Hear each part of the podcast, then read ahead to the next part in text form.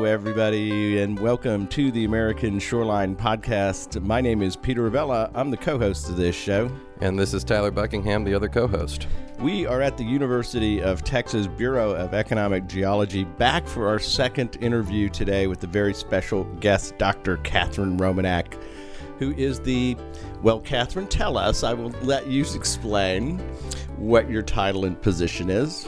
Okay, well, thank you both so much. I'm really excited to be here with you um, to talk about carbon capture and storage, one of my favorite subjects. Um, yes, my name is Katherine Romanak. I am a research scientist at the University of Texas Bureau of Economic Geology, and my expertise is I am a geochemist and I develop environmental monitoring plans for geologic CO2 storage sites. Wow. Now that's this y'all I tell you this is going to be more exciting than you think. well, of course, this is going to be a major uh, issue coming down the pike for um, coastal communities for a number of reasons. One is that uh, many of the, the storage sites that have been identified are along the shore, ancient seabeds um, from years gone by. Uh, maybe the dinosaurs were kicking it at an ancient beach, and uh, those those are now uh, possibly going to be good sites for storage. Uh, so we're going to have an interesting conversation today about all about this and about uh, some of the risk mitigation that's going on. Catherine is an expert in how uh, these projects can be done safely, hopefully. And we're going to talk about the risks and what you're working on to, to figure all that out. And we've got a whole slate figured out. But before we get into the show, Peter, let's uh, have a quick word from our sponsors. Yes, uh, as usual, uh, we do have to uh, stop and thank our sponsors because they help get this thing off the ground and keep it going. Uh, I'd like to thank Dune Doctors, one of our longtime sponsors. Uh, Dune Doctors out of Pensacola, Florida, Natural Dune Restoration Company, uh, Marsh Restoration, great folks over there. Find them at dunedoctors.com. And of course, Coastal Engineering Consultants out of Naples, Florida, headed by Michael Poff, an excellent, top notch coastal engineering company. And they have the best coastal engineering website in the world because it is coastalengineering.com. And LJA Engineering, another fine coastal engineering firm with their headquarters of their coastal division here in Austin, Texas, headed by Bill Worsham, our good friend. Find them at lja.com. All right, Katherine. Well, uh, let's just get right into it. Uh, let's start about you. Introduce uh, your background, how you came to be working on carbon capture. Okay, well, that's a bit of a story in and of itself. Um, I was actually working in volcanology. I was becoming a volcano expert. And in Hawaii, as, I, as I, I, believe. Hawaii is one of those places you can go to study volcanoes for sure. Um, and I was uh, I was getting my master's degree and in, in volcanology, and I went to work at the Smithsonian Institution's Global Volcanism Program. And just about that time, I realized that I wanted to be the one on top of the volcano, not the one in the office taking the reports about the volcano. So I decided um, to go out and get a PhD in volcanology. But just about that time, three of my colleagues were killed in two separate volcanic eruptions.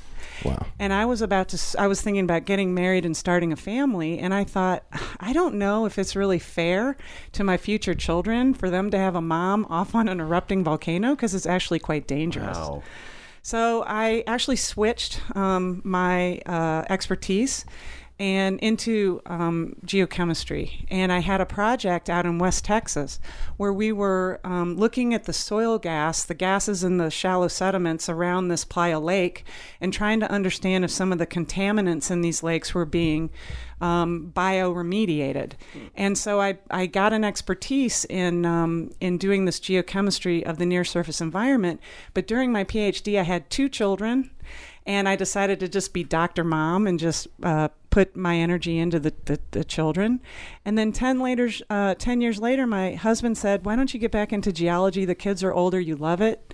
And so I started to um, ask around, and I called the Bureau of Economic Geology, and they said, "Oh my gosh, we we know what your expertise is because we've worked with you during your PhD, and we'd love for you to come and work on this thing called carbon capture and storage." So I came back. I'd never heard of it, and here I was working on something that my expertise could pertain to, but something that I really didn't know what it was. That is an incredible story, and, and uh, like many things, perfect timing. Right, came back at the right time on the right issue, and now we're heading into the new horizon of climate change response. We're talking about getting the carbon out of the air and into the ground. I understand. Tell us what carbon capture and sequestration is. Okay, well, first of all, it's a very important mitigation technology, and that's one thing I want to really highlight. This is, and we'll talk about that probably during during our time together. But um, it's a way of mitigating global climate change by capturing CO2 out of large point source industrial sources capturing that. So, in other words, instead of letting um, the CO2 go out of the flue gas, out of the stack, we capture it, we compress it into a liquid, and then we inject it into a deep geological formation for long term storage. Wow. And once it's down there, uh, the whole point is that it doesn't come back up. And I think that's part of the work at here we are at the University of Texas Bureau of Economic Geology, which is the expert geologist and geochemists, and I just love this place. Uh, tell us about the BEG team. How many people are involved in trying to figure this out, and where do you fit into that? Yeah, so at the BEG, I, I, believe there's something around 150 researchers, and we're just a smaller unit within the BEG called the Gulf Coast Carbon Center. And the principal investigator and leader of the Gulf Coast Carbon Center is Susan Hovorka, who you spoke with. I Familiar to yeah. our audience. We yeah. love her. We love her too. She's amazing. She's been in CCS research probably so for a very long time. She is someone that did one of the very first projects in the United States, and she has been a real leader in um, creating the uh, CCS program in the United States. Actually, so she's she's a big deal, and she really has been the the person that has uh, created this this wave of of science here at the BEG. So um, we have students, probably about 10 students and postdocs. We have around 10 or 11 um, principal researchers. Wow and we have quite a multidisciplinary team. We cover every aspect except capture, um, but what we do is we do the storage and the monitoring. So we are experts in monitoring these geologic storage sites, okay. and we've been working on it now for over 20 years. So I think this is a really important thing because uh, obviously. Um, I think every every member of our audience on every show we've ever done, the subject of climate change has come up. It's it's on the fore of uh, coastal communities in the, in the on their minds. Uh, it's it's hugely important in our planning for the future. Uh, sea level rise is universally now being um, included in our uh, our long term plans of how to manage our shoreline. So uh, the and of course the principal cause of this is that we've taken carbon out of uh, the planet, out of the Earth part of the planet, and put it into the atmosphere part of the planet. And uh, we've increased the temperature, and of course, that's creating all sorts of chain reactions. And uh, this is really interesting because, of course, there's a positive. This is something we can do. You said it's a very important technology, but the minute we hear that, I could tell you there's a little voice in my head that's like, "Uh oh, this is not. This is an unnatural thing that we're doing here." And you have spent a long time. You, I know you're you're a very serious professional. what is your confidence level in our ability to to really hold this stuff down there and monitor it and get done what you want to get done here? Well, my confidence level is huge, okay? And I think it's really, I'm so glad that you're bringing this up because I think for a lot of people, you know, first of all, just thinking about geology because the scale of geology is so different than what we're used to on, a, on our everyday you know life living level. I mean geology is is something that the scale is difficult for people to understand. So what you have to realize is that we have been do engineering the subsurface for 100 years, okay?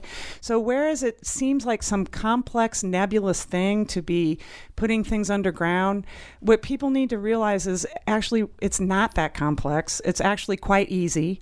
And as geologists, we know how the first way that we mitigate risk is we choose the right site. So we understand that oil and gas has been trapped um, for billions of years under the ground. And so we know that the way that that happens is in subsurface environments where there is porous rock, overlain by rock that is not porous. And so there's a seal, there's a natural seal.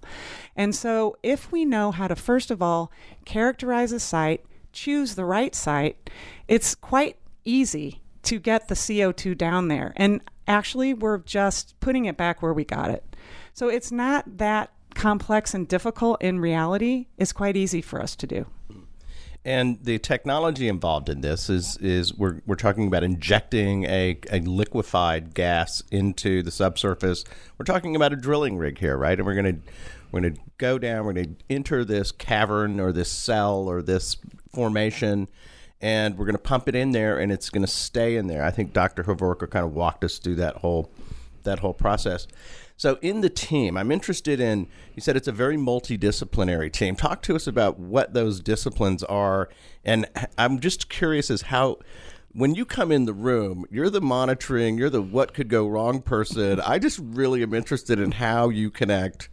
And when you say to them, look, that maybe not the way we want to do that. I mean, could tell us about the team, the disciplines, and how did you fit into that team? Okay, sure thing. So, we have um, we have modelers, we have subsurface reservoir engineers, we have wow. people that are um, understand the economics of CCS. Um, and uh, so we have really the expertise all the way from the very, very deep subsurface all the way up to the shallow subsurface. So we're actually, you know, taking care of every single level of, of that. And um, and so what we've been involved in is is really developing how can we understand what the characteristics of a good site are. How do we choose those sites? Um, once we choose the site, how do we monitor that? So, first of all, what we do is we do site characterization. Then we do a risk assessment. So, we want to see okay, are there any risks to this site that we need to mitigate or we need to keep a close eye on? Okay, let me ask you a question right there because I think what I'm assuming it would be the kind of risk that you would be interested in would certainly involve water. Uh, formation stability, uh, geotectonic kind of stuff. I mean, tell us when you're looking at a site, you're trying to make sure it's not overly risky. What are the factors? Well, the factors are faults. Mm-hmm. And old wells, actually, old historic oil and gas wells are, are the biggest risks huh. because what they do is they puncture through the geologic seal. And so we want to make sure that those wells are, you know, the integrity of those wells are good and that they're not going to create a pathway. Right. Create, and then there's an and then there's an induced seismicity is another um, risk that we want to take care of. That's please, an interesting please. word. What's yeah, induced seismicity? oh, sorry, sorry about that. Yeah, you got to okay. Is that like an earthquake that we create? Is that like the fracking it quakes is. kind of it, thing? Okay, now I'm not going to. No, no, no, no.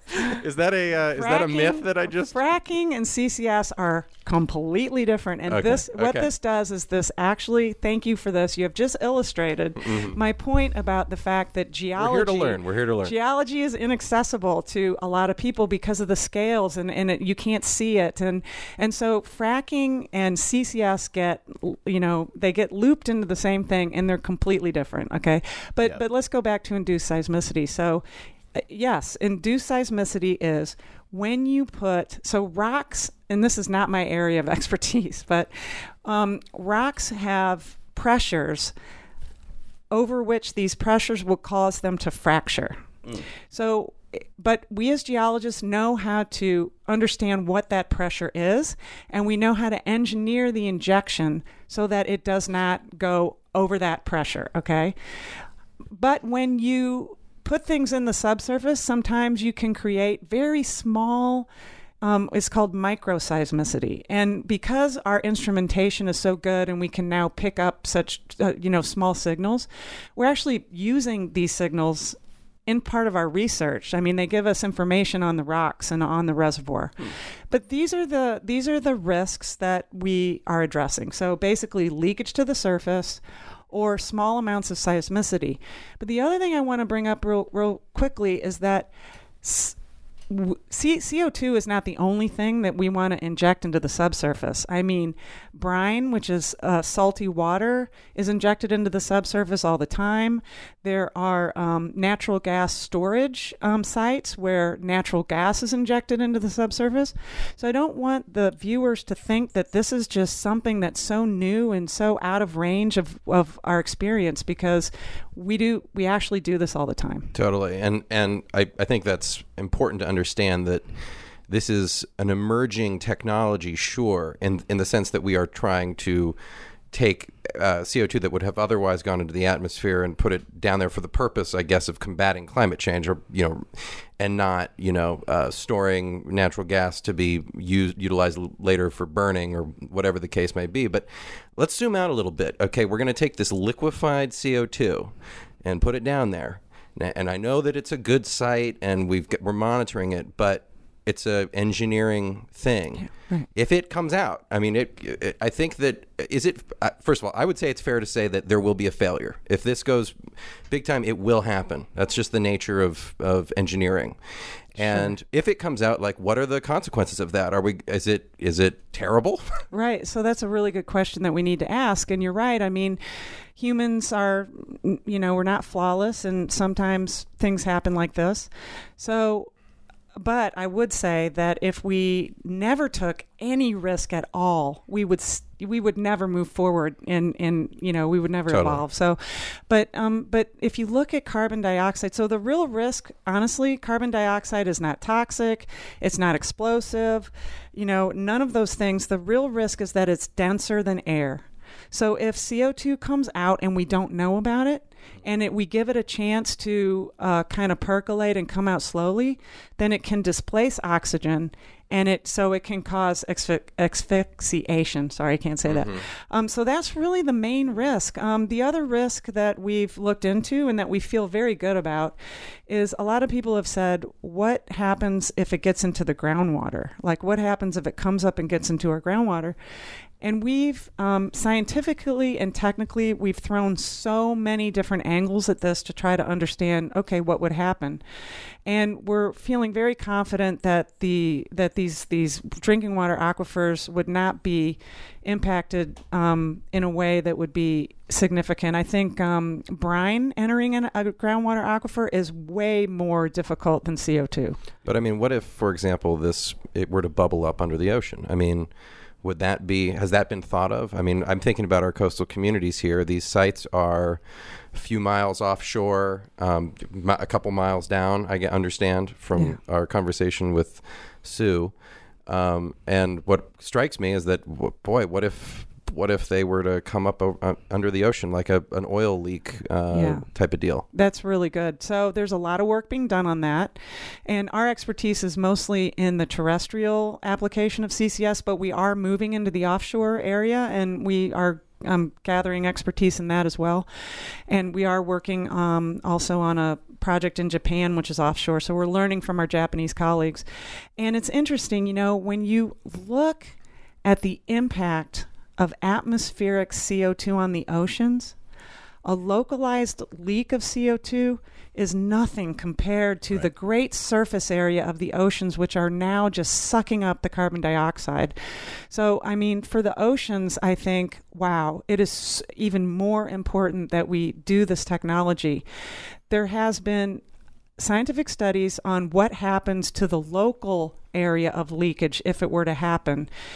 And I say that because when leakage happens, what we think is when leakage happens, it will be extremely localized. And what they found is most, most of the sea creatures, they just move away. They just go away. Um, so the ones that can't, um, they suffer an impact. But then, just like any other environmental impact, they, they recover. So I think that the main thing that we need to do is we, and this is what we do here at the BEG, is we need to get really good at monitoring these sites so that we know before that happens. And that's why we monitor the deep reservoir as well as the environment. So hopefully we could see something going on in the reservoir first. We could stop the injection and we could mitigate these effects before they even get to the environment. Right. And let's let's talk a little bit about that. Take our listeners down this path. Uh, what we're describing here is a subsurface uh, formation into which this CO2 will be injected. Uh, as I think Dr. Hovorka told us, about 10,000 feet, could be 5,000 to 10,000 feet down. This is deep down. Uh, the monitoring protocols that you administer and develop, uh, I'd like to learn a little bit more about that. But basically, I assume you're looking for a, a change in the concentration of CO2 in the layers above your cell, essentially, right? That's kind of what we're doing. So you can see it coming. Let's say that you see a problem. That what are the corrective action, uh, uh, action uh, options for? Like, let's say you find out oh, we got a leak. There's a, a plugged well didn't work out. Something's leaking. Something happened. What do you do? So basically, what we believe is that that's going to be a plumbing problem. Most most likely leakage scenarios are wells. Hmm, okay. And so that is literally a plumbing problem. Like you you find some you get up in the morning and you go downstairs to make your coffee and you see water on the floor and you're like, "Oh darn, you know, you It's happened. Yeah, you you you call your plumber. My day has changed. yeah. It's not fun Gonna and be late for work. Exactly. It's not fun, you don't like it, it's expensive. But we can, you know, first of all, what we can do is we can go in and we can just do a survey of these wells. First of all, make sure they have integrity before we go storing CO2. Well, can we talk? I want to touch on that quickly. Yeah. Which is, I mean, like you said, we've been drilling wells for hundred years now. I mean, this is we've been doing it. What? How well are these mapped? Uh, do we know where all of them are? I mean, uh, is this?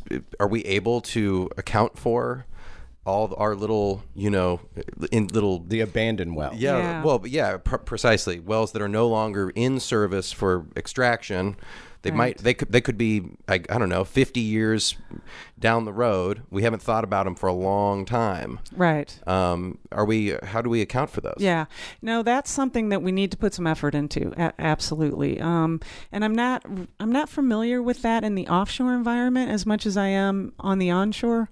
Um, but yeah, they're not always. Uh, many times they're uh, cut off beneath the surface and then they're covered over. But we've actually been involved as well in an aerial survey where we would fly over with a magnetic um, device, and then we could plot where all of they where all of them are. And but there's a lot of them, so that's expensive to to go in and try to make sure that they're all okay. Yeah. So the magnetometer surveys are going to detect the ca- the whale The casings, casings. right. These things are, and the plumbing issue you talked about. And this is a little bit. I think it's okay to take our audience down this path a little bit on on on how. Uh, wells are cased and w- how they're separated from more porous formations and all this. Of course, we do this for oil and gas all the time. That when they're pulling gas out of the ground, they don't want it slipping out of the well hole and into a formation. So they're pretty good about this because it's how you make money. Yeah. But tell us about that technology. Can you a little? all right. I, you're you're like, I don't really not, talk you're really getting out of my expertise area, but will- uh, we but but no, you're right about that. And and actually, I, I just in my own personal opinion, I just think you know basically we need to if we have a regulation, we need to make sure that it's you know enforced. And so we need to just really make sure because because in my opinion, it's the drilling and the wells that need to we need to take care in that we can't allow because that's like what happened at aliso canyon all of these all of these things where wells blow out you know it's basically in my opinion people just not being careful enough so we just need to really be careful about that. True that on the BP Horizon absolutely Yeah. was a management decision that Yeah. led to that disaster. Not very technically manageable well, Yes. but uh, they they didn't put enough plugs in and they cut cut the time short and they didn't let the well set and uh, all of that. But let's let's talk about um, let's talk about the the um, the magnitude of this effort in terms of how it could succeed as a strategy on climate change. Uh, we, we, I think for the purpose of the discussion, we're talking about CO2 emissions, there's methane emissions, there's other greenhouse gases, but we're talking about CO2 here. Uh, I've tried to look this up. The emission numbers are around 130 million tons a year. I did a human caused. Uh, I think that's is that. I mean, there's a big number here annually produced. So my kind of common sense question is: How much of this stuff could we take out of the flue gas streams or other things and put into the ground. What's the magnitude of this effort? Yes, uh, that's such a great Eventually, question. I mean, I, I know not not right now, but as you, what you're shooting for. Yeah. Yeah, yeah, this is such an important question, and it just brings all kinds of things flooding into my mind how to answer that. But um, you know, As you wish. here we go. yeah. However you want to do it. So, okay, the International Energy Agency does all the modeling for this, does all of the scenarios, and and figures out, you know, how much do we need to keep from putting in the atmosphere. And from a CCS standpoint, the upscaling that is needed right now in order to get our climate emissions reductions targets is staggering. So the IEA says that I believe now it's something like 15% of the emissions reductions needs to come from carbon capture and storage. Wow. And that is what that looks like is so so I, I mentioned that we've been studying this for about 20 years here at the Gulf Coast Carbon Center. There's been about 20 years of CCS research. And in that 20 years, we stored less than a gigaton, about a gigaton, which don't even ask me what a gigaton is. I, I believe it's like a million Yeah. it's a billion tons or Is it a something. million It's- million or it's like a- a billion. Yeah, it's a million million. It's it's just way out there. It's so much. It's like geology. It's hard to understand the scale. Yeah, it's a Um, big number. It's a huge number, and and so so in the 20 years that we've done it, we stored about a gigaton. Okay. Okay.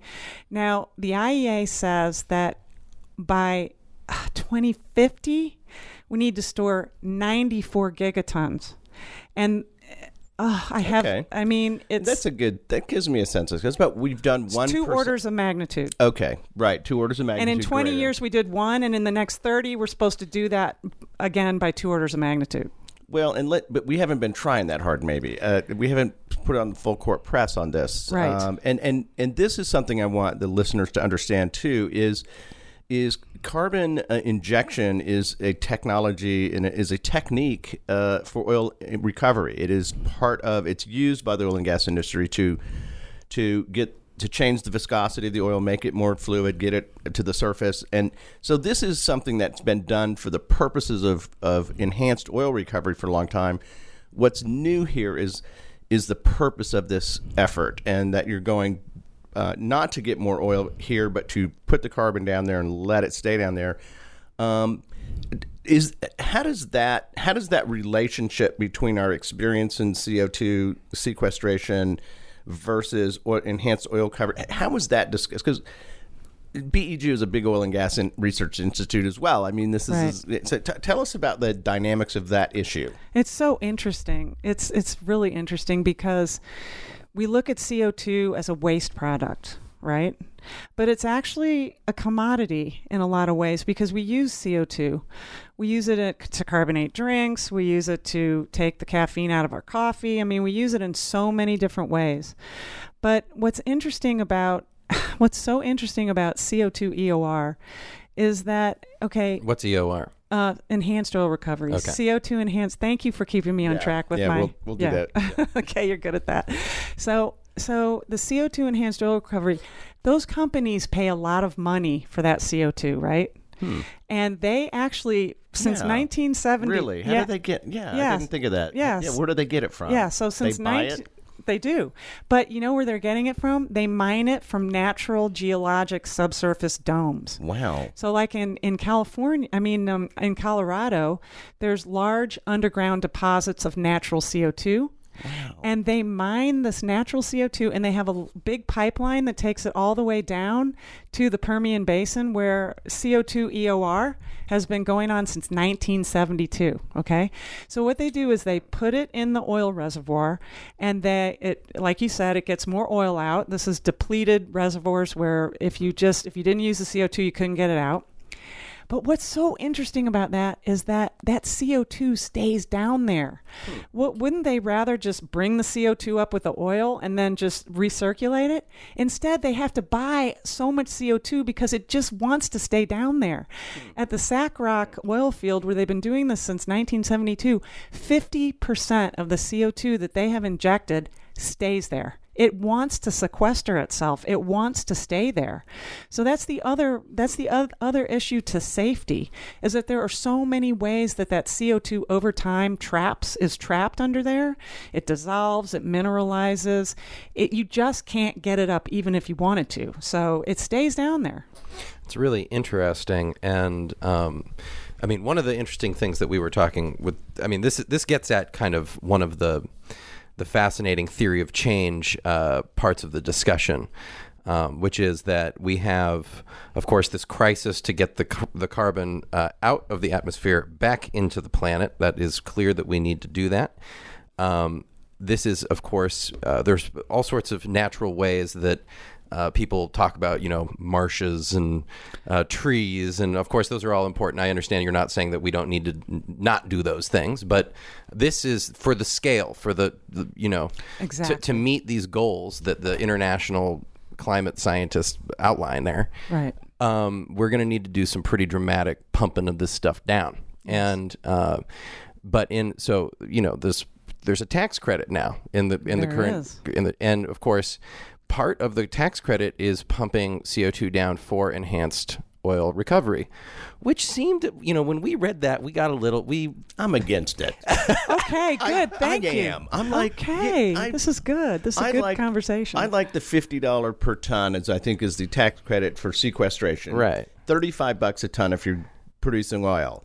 Uh, the net, I know that the, the depleted field, you're going to pump it down there. If you looked at the life history of the formation, uh, it's a net carbon negative. I get that. That's like a 30, 50 year analysis or 100 years or something like that because the, you're going to burn more, to produce more CO2. But I just think that you don't get money a tax credit in my opinion this is i'm, I'm against it i think they should to go straight 50 uh, 50 bucks per ton um, because what we're trying to do here with this policy, at least I think what we are trying to do here, is to encourage people to act yes. in a different way and to help solve this problem. And I guess that's my personal opinion. Well, thank you so much for saying that. And you know what? You're not alone. A lot of people have that opinion. But what you have to realize is that, okay, first of all, now I said that the oil companies are mining CO2 out of the ground. So they might Yeah. as well, if they're going to do this thing, they might as well take the anthropogenic, right? A- meaning man made. Did I do good? I didn't. did. I didn't say that big. That's word. a good word. Um, but anyway, so but also you have to remember is it's the oil companies right now that have the subsurface engineering expertise. So they're the ones that can go in and go, yeah, a well, right, yeah, mm, bam, right there it is. Let's just do it. And what we're seeing now, which is really exciting about the the 45Q, is that because of that fifty dollar. Um, uh, for brine storage, Yeah. the oil companies are saying, okay, we want to find some stacked storage. And so, what stacked storage is, is that you may have an oil reservoir at a certain level within the subsurface, Right. but then you may have a, another um, great target for uh, brine storage as well. So eh, we're looking at stacking it in the geologic uh, reservoir. And so they're looking now at not only doing the EOR but also doing the brine. So so what I think about EOR right now is yes, of course, fossil fuels will have to be phased out. Um, and oil companies know this. And but right now they're the ones that can implement this. And if and, and until we have regulation and policy that um, gives us an economic reason to store CO2, it's not going to happen. Right now, if Yeah. an oil company can make some money, a little bit of money, um, then then that's the low hanging fruit to get this technology off the ground. And this is where I want to just pause and say this is that theory of change thing because, um, you know, a good portion of our audience are as green as they come when it comes. These are environmental uh, advocates who have dedicated their lives to coastal and ocean health, and they look at. Uh, the oil and gas industry, we'll call it the energy industry, right, as being the uh, not I'm, not going to say they think they view them as being the cause, but I mean let's be real that uh, there was they have pumped this carbon out,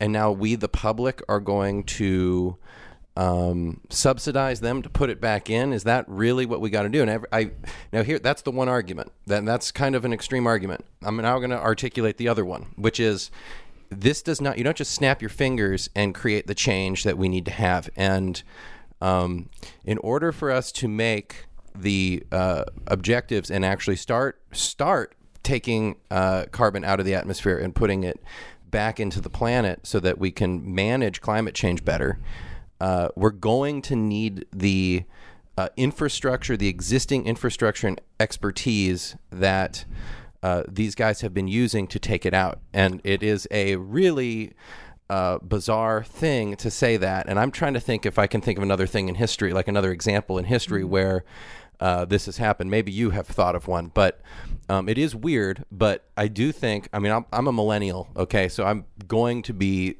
saddled with the consequences of doing this or not. Um, and hopefully we all will if, if we uh, if we are long lived. Um, and uh, I just really want to uh, see action being taken. I do. I, I think that it's important that we recognize that it's weird to pay the uh, energy companies to do this, um, but it's an intermediary step. I think. Oh my gosh, that is one of the most important aspects of what's going on right now. I'm so glad you brought it up because yes, I am so grateful for these for passionate people that really want to get this climate problem solved. I mean, we need that. And you're right. And thank you for bringing it up because it is weird. It, it, feels weird. Why should, you know, oil, it's like oil companies are the reason for the problem. But you, you articulate this brilliantly. And I want to make this point because first of all, fossil fuel reserves are finite, okay? They are finite. So we won't be using them forever, even if we wanted to. But the phase out is important. And what you have to realize also is that oil and gas companies many of them are actually putting a lot of money into developing the capture technology. So they're actually helping in a lot of ways to get this technology going.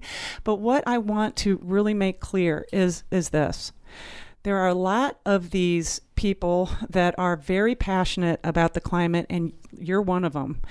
And however, the problem here is that we cannot get we cannot shut off fossil fuels immediately. We just can't do it. We rely on them all the time. And so the problem is there are a lot of these people that do not want carbon capture and storage because they don't want to enable the fossil fuel industry. And what I feel that is that is doing is it's stopping us from mitigating the fossil fuels that we do have right now. We need both. We need we need carbon capture and storage now until we can get rid of the fossil fuels because it isn't going to happen overnight. Renewables cannot solve our problem right now. And so in this transition transition phase, we really need to stop the polarization that's going on and we need to all come together and we need to realize that we need all of these solutions because when you understand the magnitude of the problem, there are people in developing countries. If we say no coal right now, yeah. that basically says, okay, we have our energy, we're fine, but we're not going to let coal help you guys over in developing countries who does, don't have the electricity. It's a human rights issue. And so what we need to realize is we are transitioning and we need cap- carbon capture and storage until that transition happens. That's really persuasively said. I, I think even the stacked storage idea uh, when I start to think about in the process of producing more oil and gas resources, which is the very high cost of drilling and putting the risks that these guys do, billions, millions of dollars. I mean, certainly. Uh, and as a part of that, we start to integrate sequestration of carbon or brine wastewater, and you start to do a more complex thing in the process of oil and gas. I think that's a sensible. We're talking about pragmatism here, really. Um, it's not that we. I, I, think we are all moving past, at least uh, moving past the idea that there's a good guy, bad guy situation here. Yeah. Um, we're going to be up in Dallas at EarthX uh, in a couple weeks. EarthX is uh, is really a South by Southwest for the environment. It's underwritten by Trammell Crow. There's a there's a whole EarthX energy deal. This is an annual event. It's and there's an OceanX, of course. There's OceanX. There's five thousand. I mean, this is an amazing thing. You guys should go talk there. But But I can tell you that in interviewing uh, the director, the CEO of that event, Tony Keene. Tony Keene, he is very much in line with the thinking and, and sounded similar to you, which is that you have to really move into the notion that you're going to work together with all of the players. They have the solution has to go down this path. Love it or not, this is what we're going to do. And to put carbon in the ground, we got to go to the oil and gas guys because guess what? They're the ones who know how to do it, and we don't. Absolutely, and and um, I mean, I mean, I've walked into a side event, which is a kind of a United Nations um, at these conference of the parties, the UNFCCC COPs. I've walked into a large side event to hear someone at the podium saying. CCS is a unicorn technology. It doesn't exist, it's not proven, and it doesn't work. And I get so frustrated by that because it's almost like um, maybe people don't want it to work or something, or they're uneducated and they're going around spreading this. We we've been working on it for 20 years. It works. It's not complex. And right now it is so critical that we keep it out of the atmosphere. My goodness, we cannot get the polar ice caps back, right? Right. We can stop oil and gas whenever we you know whenever we can get there, but we cannot bring back all of the things that are happening right now because we're putting the CO2 in the atmosphere. So, uh, of course, when you're studying the uh, monitoring uh, aspects of this, and we're thinking here, if if, if we're going to do this, right, we're going to go down this road. Uh, this road of cooperation and uh, sing kumbaya with the energy companies, and we're going to go down wherever we're going to do that. And we're also going to get the coastal communities who will be um, on the front lines of this. And this is going to be what I'm saying is we're going to scale this baby up. I mean, in order to do this at a uh, at a large enough scale in order to have an impact to meet the goal that you mentioned earlier. Um, we are going to have to really scale this up. So when you're looking at that from a risk mitigation, I, I mean, we're not talking about monitoring one site or five sites. We're talking about having an ongoing, active program where we are doing this. I don't know how much. How many sites are we talking about? I mean, like, what does the ramp up look like from a risk perspective? So, well, that's what we do here. So we started with, um, well, Sue started with a very small injection of CO2, a few tens of tons, and then and then we did the we monitored the Cranfield project, the U.S. Department of Energy Cranfield project, which was the first um, project to reach a million metric tons per year. And what we did then was we threw every single monitoring technology we could think of, we threw everything we had at it. And we then what we did was we selected which ones were um, were the best ones, and so then what we did was we went to two other large sites. One of them right now is the largest site in the world right now, and now what we're doing is optimizing these techniques for upscaling. So we are very much aware of the upscaling that is needed. And so that is one of the main things we do here is we are optimizing this technology, this monitoring technology, and we're getting it down so that we know how to do this thing and we could do it over and over and over again and it works. Right. So So, that's let's, what we're let's throw some numbers around because in reading about the topic and really from in the financial papers and and some of the folks who are looking at the uh, IRS 45Q tax credit and the investor opportunities there. The, the numbers that I've read about, and this is not this is not from the science side of it. It's really from the investor side. The potential value of the credits available. I, I've- I've read 50 million tons a year is a good target number that could be uh, shot for 100 million tons a year. Are those numbers frightening to you? Do you think that we know enough about this and have enough sites to to even think about 50 million tons of carbon sequestration a year or 100 million? Is that are, we, are these guys out of their mind or what do you no, think? No, not at all. I mean, first of all, we know that we have the pore space. So we've done that assessment. We know that there is enough pore space. And by the way, it's not a cavern. Right. It's just small little pores underneath the Yeah. the, yeah. Sue schooled us on She did. She, She's like, it's not a bat cave. Yeah, okay, we're yeah, not. yeah, it's, yeah. it's it's But that's that's fine. That's fine. Mm-hmm. But anyway, um, we know that we have the pore space, and again, again, it's it's it's a um, it's a ramp up, right? So Mm-hmm. we again, that's why I gave you the um, that's why I gave you that example of we started with a ten and then we went to a hundred thousand and the, so Now we're at a million. Yeah, so so far so good. You know, we need to start. We need to just implement this thing. Bottom line. Mm-hmm. Okay, and let's let's. I want to. This is a topic that you mentioned in the lead up to the discussion. I want to talk about the International Panel on Climate Change. You mentioned the United Nations. Uh, there's a strategy here, an international strategy uh, to address climate change, uh, which is. I, I'm, I'm not going to say this is like how does it feel to work on a hoax every day? Never mind.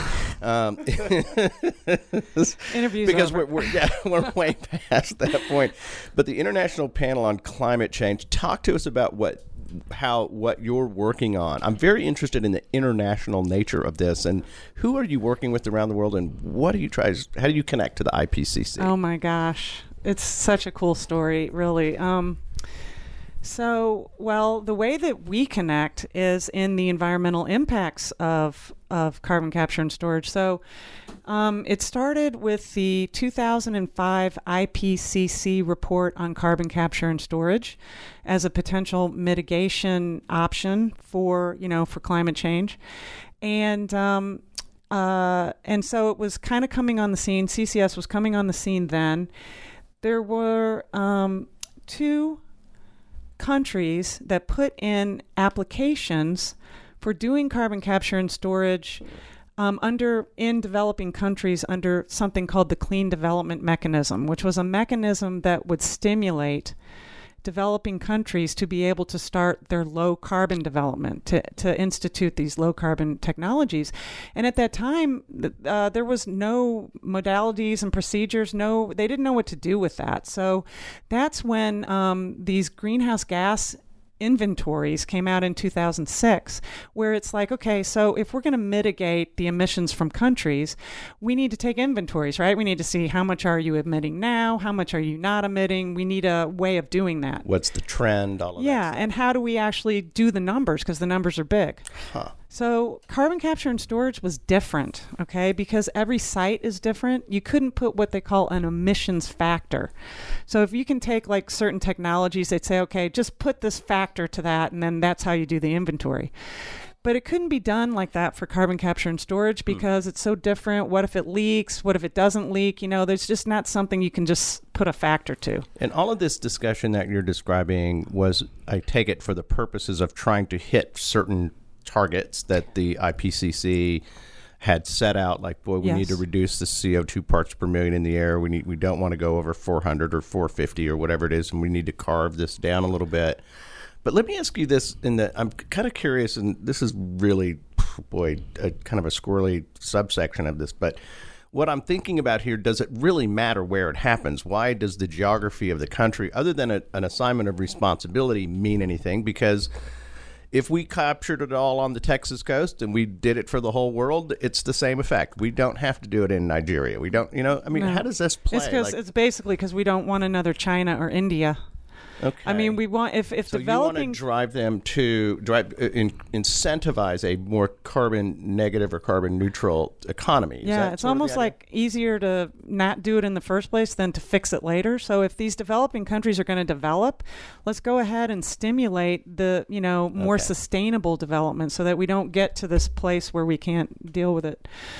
Um, but anyway, so what happened then was so for many years in the United Nations Framework Convention on Climate Change Conference of the Parties, I'm going to say that because the um, you can call it the COPs. And so I don't want that to be misconstrued. that It's could be not- not easily climate- misconstrued. Not the climate cops. It's uh, it's the conference of the parties meeting, but uh, there were very there were a lot of clever negotiators and policymakers in the in the UNFCCC that said, okay, how are we going to deal with this? We need to, you know, if, if CCS is going to be recognized on the United Nations, we need a set of modalities and procedures for how to deal with this technology. And they worked on this for years and years and years until 2010 in Cancun when they um, said, "Okay, this is we're gonna we're gonna get this figured out once and for all." And the host was Cancun, and they said, "Okay, we're gonna we're gonna figure out this now. Are we gonna have CCS modalities and procedures or not?" And and at that time, they said, yes, we are, but there are some technical issues that need to be resolved. And that is long term liability. What if a site leaks? Who's going to be in the long term liable for that? And the second is, what are the safety issues around it? Is it safe? And how do we know what the environmental impacts would be? So there was a uh, meeting a UNFCCC technical meeting called just for this reason. And to address these issues. And that's when the Bureau of Economic Geology was brought into this whole scene. Because of our expertise in environmental monitoring, we were asked to come and present at that meeting and to, you know, give information on what we knew from a technical standpoint. So we did that. Um, it was successful. Supposedly, it answered a lot of people's questions. And then at the, so that was in, I believe, October. And then the COP in Durban was in December in Durban, South Africa. 2006. This would be 2011 now. This is how long this debate went on. This is how long that people were talking about it when they finally said we gotta we gotta figure this out once once and for all. And then so we were asked to come back to the COP in Durban to just before the vote to give that information again to policymakers because that's what these side events are for to give policymakers technical information and it uh, and it went through. And in 2011, CCS was recognized as a technology under the United Nations. Okay, that's an incre- that is a great story. And you know what I love about that is you know as a as a geochemist and all of these high-powered scientists that are around here, you guys end up in deep policy discuss- discussions and governing and working with the UN and this is what I love about kind of the coastal issues. You almost can't separate the science from our public institutions and how we react to these kind of problems. And I'm just this I'm just curious. I mean, did you ever think you would be speaking before an international panel in Durban, South Africa, when you became a monitor for carbon sequestration? I just think that's amazing. Okay, if I'm really 100% honest here, no. I had been a mom, you know, taking my kids to soccer practice before that. And I walked in, I literally walked into this United Nations meeting in Abu Dhabi, which, first of all, I'd never been to Abu Dhabi. And there was the insignia of the United Nations there. And I just thought, oh my gosh, I wanted to turn around and go the other way. But, Wow. uh, no, I mean it's all. It's just about you know, gr- uh, it's about growing where you're planted and and trying to make a difference wherever you find yourself. And and so yeah, that's what we, we want to do here. Well, one thing's for certain in learning this history is that um, this has been, and I'm gonna I'm gonna do the stupid pun, but I just can't help it. But this has been bubbling under the surface for quite some time, um, and you know I think it's reached a point of activation now. And you know, here's the other side of this, uh, Katherine, is that. Um, this work that that was going on uh, internationally and uh, that going back to, to 2004, that work was being done at an, an elite government kind of big level policy le- level. Um, this was at a time when, I mean, I remember the political discussions about climate change in those days, and there was open denial. The, the kind of open denial then that it was it was almost more people just did not uh, were not anticipating the kind of uh, impacts of climate change that whereas today and i mean this is just my personal observation i'm not citing survey data or i'm not measuring public opinion but we follow news stories mm-hmm. from around the american shoreline and we talk to a lot of people and like every one of them top of their mind is climate change sea level rise what the effects are going to be and what we're going to do about it so there's been a change there and uh, that was not the way it was in 2004 2005 2010 2011 like just was not that way and now it's it's moving and i think we're going to start seeing especially with this uh, tax credit in the United States. Um, I'm curious to know. We'll, we'll check in here in just a second about what's going on internationally. I do want to um, touch that, but um, you know, as we scale up, one of the things that uh, our listeners are particularly interested in is that uh, we understand that you know the the primary storage uh, sites that you've identified are old ancient beaches and um, they're offshore and that means that the drilling will either happen offshore or it will happen onshore, and you'll go uh, Directionally. i- directionally, and that's a major facility that will will be on the shoreline in some Yeah. place. It will actually Right. be there. It's going to be a physical thing, and there, were- I understand we'll have pipelines probably Right. leading to those things, and those I, uh, I imagine some of them are, are will use existing pipelines, but in some cases we're going to have to build new stuff. Um, that this is a lot of construction. This is a lot of change that um, we can all we're going to be facing now. Yeah. From a risk perspective, like this is a whole system of of of industry that's going to happen. Mm-hmm. Um, I'm, I'm sure our listeners are curious about the the risks of that and how you how would you address them? What would you say to the the people of the American shoreline on this? Yeah, well, I would say um, that's your resource, and you, you know, you should be involved. I mean, I say, I say, be involved with with um, educating yourself, um, being involved in making sure that the process is is um, happening in the way that's okay for you.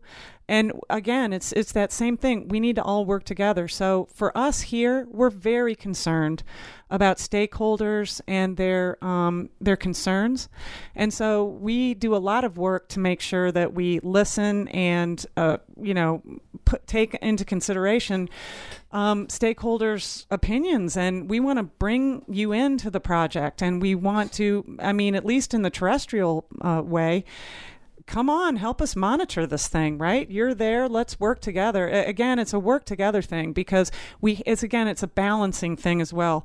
Yeah. I mean, if I was living uh, closer to the coast, I would be all over that because it's gorgeous, it's beautiful, it's uh, you know, it's a place that you want to um, protect and we're balancing the technology and the infrastructure and the industry with the devastation that we are going to see of our coasts because of climate change, Right. because of the, the the storms and the sea level rise. I mean, Yeah. we just unfortunately we're you know we're in a hard place right now, and we need to just balance all this out. That is really perceptive. I think it's very important to keep in mind that we're going to have to take some action. It's going to, very likely in this state in anyway, be near our coast because the geologic deposits are there that are the most suitable. I love the fact that Dr. Hovorka names them all. Yeah, she's so good. the, the layers. Uh, but let's talk about this. Is what I would tell you, but I, I, I would just suggest that I think the discussion is going to be in the way that you're describing. It can we trust this? Is the monitoring there? Is it believable, or is it really okay? There's that whole issue. Yeah. There's a whole other category of things here that deal with the siting of facilities near the shoreline, which is not a scientific question, really, uh, other than the fact that the location is dictated physically by the science. But the you know, I, this is what I'm. What is it going to look like? I, the- you know, I've seen drilling rigs. I've worked on one, two, three of them. I was roughneck. I, I sort of know what the thing is, but I know that that thing is there for nine months or a year, and then it's picked up and it's gone, and you fix the site. We're talking here about some sort of physical plant that's going to exist as a permanent thing. If we're doing five million, 10 million tons a year eh, what is can i mean i don't know if this is a fair question to ask you what does the infrastructure look like Well, no, I mean, I think I think it's a well head, you know. I mean, we go to these sites all the time in the terrestrial mm, wet areas, and it's funny because we want to take like field trips out to the site, and there's nothing to show. It's a wellhead. ah, it really okay, I mean, can it's it's like For people who aren't familiar with what a wellhead looks Yeah. like, describe it. it's like a stump of a pipe coming out of the ground Mm-hmm. Maybe- with the with the couple things on the side and some couple- yeah, some connections valves some and- valves and some connections Yeah, I mean the capture um, is on the industry far yeah, in another place and then the you. pipeline comes and got you so the let's say we're taking a power plant flue gas Yes. stream and we're going to compress that and we're going to get it to the right place all of the processing of that flue gas is occurring at the generation at the power plant. at the point Right. source it gets into a pipeline it gets shuttled down to the right place and it, it yeah it could be a wellhead it actually the the plant doesn't it, doesn't exist on the coast it exists wherever the point source well is. now there are as you know some yeah let's talk about some this. petroleum uh, refining plants Yeah. on the Texas coast. so, uh, those but are those are sources too, right? those are sources. Lots of sources. Okay, I got. I so, gotcha. in a way, at the Texas coast, the sources are quite close already to the storage. all the refineries, all those chemical plants, all Texas City, down Yep. Mm-hmm. around Corpus Christi, down in Brownsville, all these port towns. I mean, I've heard that like if Hmm. um, if Texas were a country, we'd be the third largest emitter in the world, something like that. Wow. So we we have the storage and we have the sources. And we Um, got you guys. We got the brave power. And you have And we got a bunch of guys who know how to drill wells and move things in pipes. And So I have to tell you, good. we care. We we definitely I believe care. you. Uh, I want to ask you about something I've been reading about re- recently. I, I'm very interested in, in in the horsepower behind this, the international scientists, the money, who's investing, how much, not in terms of some weird profitability thing, but want- the, the seriousness of this is very high already. And I've read recently about the uh, open air capture system that was recently demonstrated. Can you? So here you are. You're a you're you're a geolog storage person. the rival technology is like we're going to pull it out of the air. It's not a point. That, how are you feeling about these people? They're going to. I'm okay with their- it. We need to all. we need it all. Well, tell- I'm not in a place to be competitive with anybody. I, no. I'm being a little bit facetious, but but help us understand this other thing. Can you describe it a little bit for our readers? I know it's not your Yeah, the Okay. direct air capture. So, Yeah. well, there's a lot of um, unease right now because we're not making our targets. We're we're nowhere near making our targets. So, I think we're really understanding that there's going to be a time that comes where we need negative emissions, and we need Right. we need to we're going to be freaking out and need to do drastic um, drastic actions. And so that's a great idea. You know, capture it out of the air. If we have CCS, we don't put it in to begin with, right? But Right. but again, um, that's fine. They're going to need storage, um, even Yeah. if you capture it out of the atmosphere. But you have to realize, like in a flue stack, there's millions of tons of CO2 going out of a and, and and it's not just just so you know also it's not just a coal plant or an electrical plant there's sources like cement plants iron Yeah. and steel plants there's you know so you've got so much coming out of the stack and it's funny because it's parts per million. It's 400 parts per million. That's not even percent range in the atmosphere. It's funny. It's a weird thing because there's barely any CO2 at all in the air, but it has such a huge effect. Yeah. You know, it's 78% nitrogen, 21% oxygen, and just parts per million of CO2. Wow. So, I I mean, it, it, I can see how it might be difficult to like get a lot of, of it out of the air because it's in such small concentration to begin with. Yeah. But I mean, bring it on, Yeah, right? they can we do need it, we need all any, hands we on need deck here. everything. Yeah. Yeah, I think uh, I think everything is what we're going to need to do, and I think that that's what we're going to see. Um, well, this is our second show doing uh, up, up covering this, and I believe we have a third one cooking. And I I Great. Mm-hmm. wanted to circle back to the international community and what's going on internationally because uh, our final, not, I shouldn't even say final, but our next show on this subject will be a panel um, a panel discussion uh, that we will be doing remotely. And I understand Oh, that great. we're we're working with Sue to reach out to some folks internationally. I'm not going to drop any names because I don't think I know them, but um, we are going to expand this discussion to. Uh, to look at the broader international effort to do this, but uh, fill us in. What is going on internationally? Are there international sites? Is you mentioned Japan as being a, a partner here? What's going on in Japan? What's go- what's happening? Yeah. So, um, well, in Japan, they have a really nice demonstration project, the Tomakomai project, where they have a, like you said, the directional drilling. So it's the wellhead is on the shore, and then there's directional out to um, beneath the seabed, and they're storing um, CO2 there. And we've been uh, lucky to uh, collaborate with them. So we're collaborating. My colleague Tip Meckel and myself are collaborating on that project. But really, the you- you know, so you mentioned earlier as well. What's the money that's being put at this? Well, the Department of Energy, the U.S. Department of Energy. Is a major funder of all of this research in the United States. And the North America right now is the hot spot. So Really? Oh yeah, great. the United States and Canada Boy. have have the biggest projects. Listen, I don't think we should publish the interview if Donald Trump found out that you guys are working on this. I don't know. we're holding strong I- here.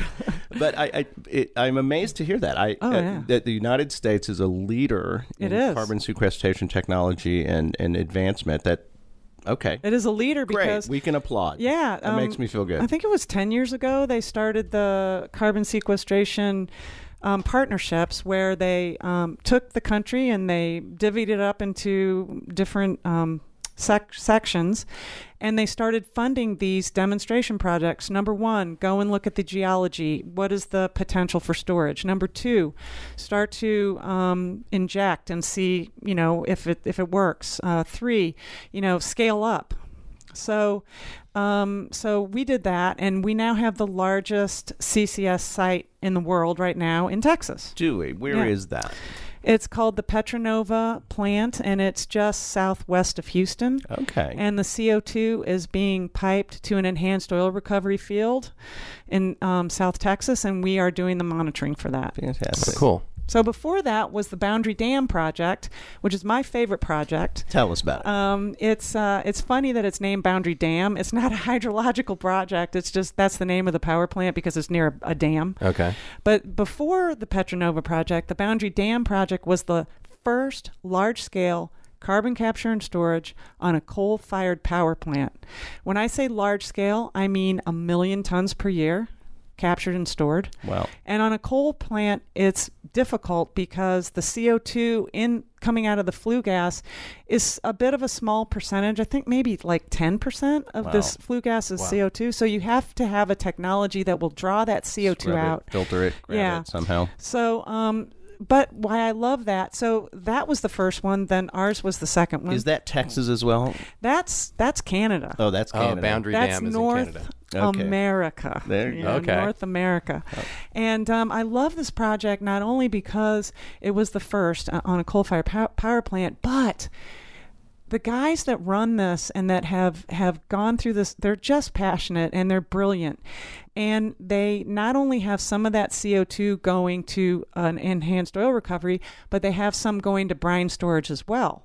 And so what they did was they learned so much from doing the capture doing the first large scale capture that they now are applying this at another site and they have lowered the cost of capture by 60% Wow, great. and they're going out and they're sharing all of their knowledge and their learnings with um, other countries because one of the main um, you know holdbacks of CCS has been the price of capture and so if we can get the price of capture down then we're we're really ready to go And capture is actually getting it at the flue. Right? yeah it's actually The point source. some, point source. some of these point sources they emit 100% CO2 so it's really easy you just take it and put it you know down but in a coal plant you have to actually separate it so that's Right. that's the the technological Lots of other challenge emissions. Not, Yeah. not, yeah. And wow, this is so. Uh, you guys are a little bit like the advent Avengers here for the planet. I, I just think there's this community of smart people around the world who are trying to figure out how the hell do we get the CO2 number down. Yeah. Uh, we know we're going to keep putting this stuff out. We know we're not going to be off of fossil fuels in the,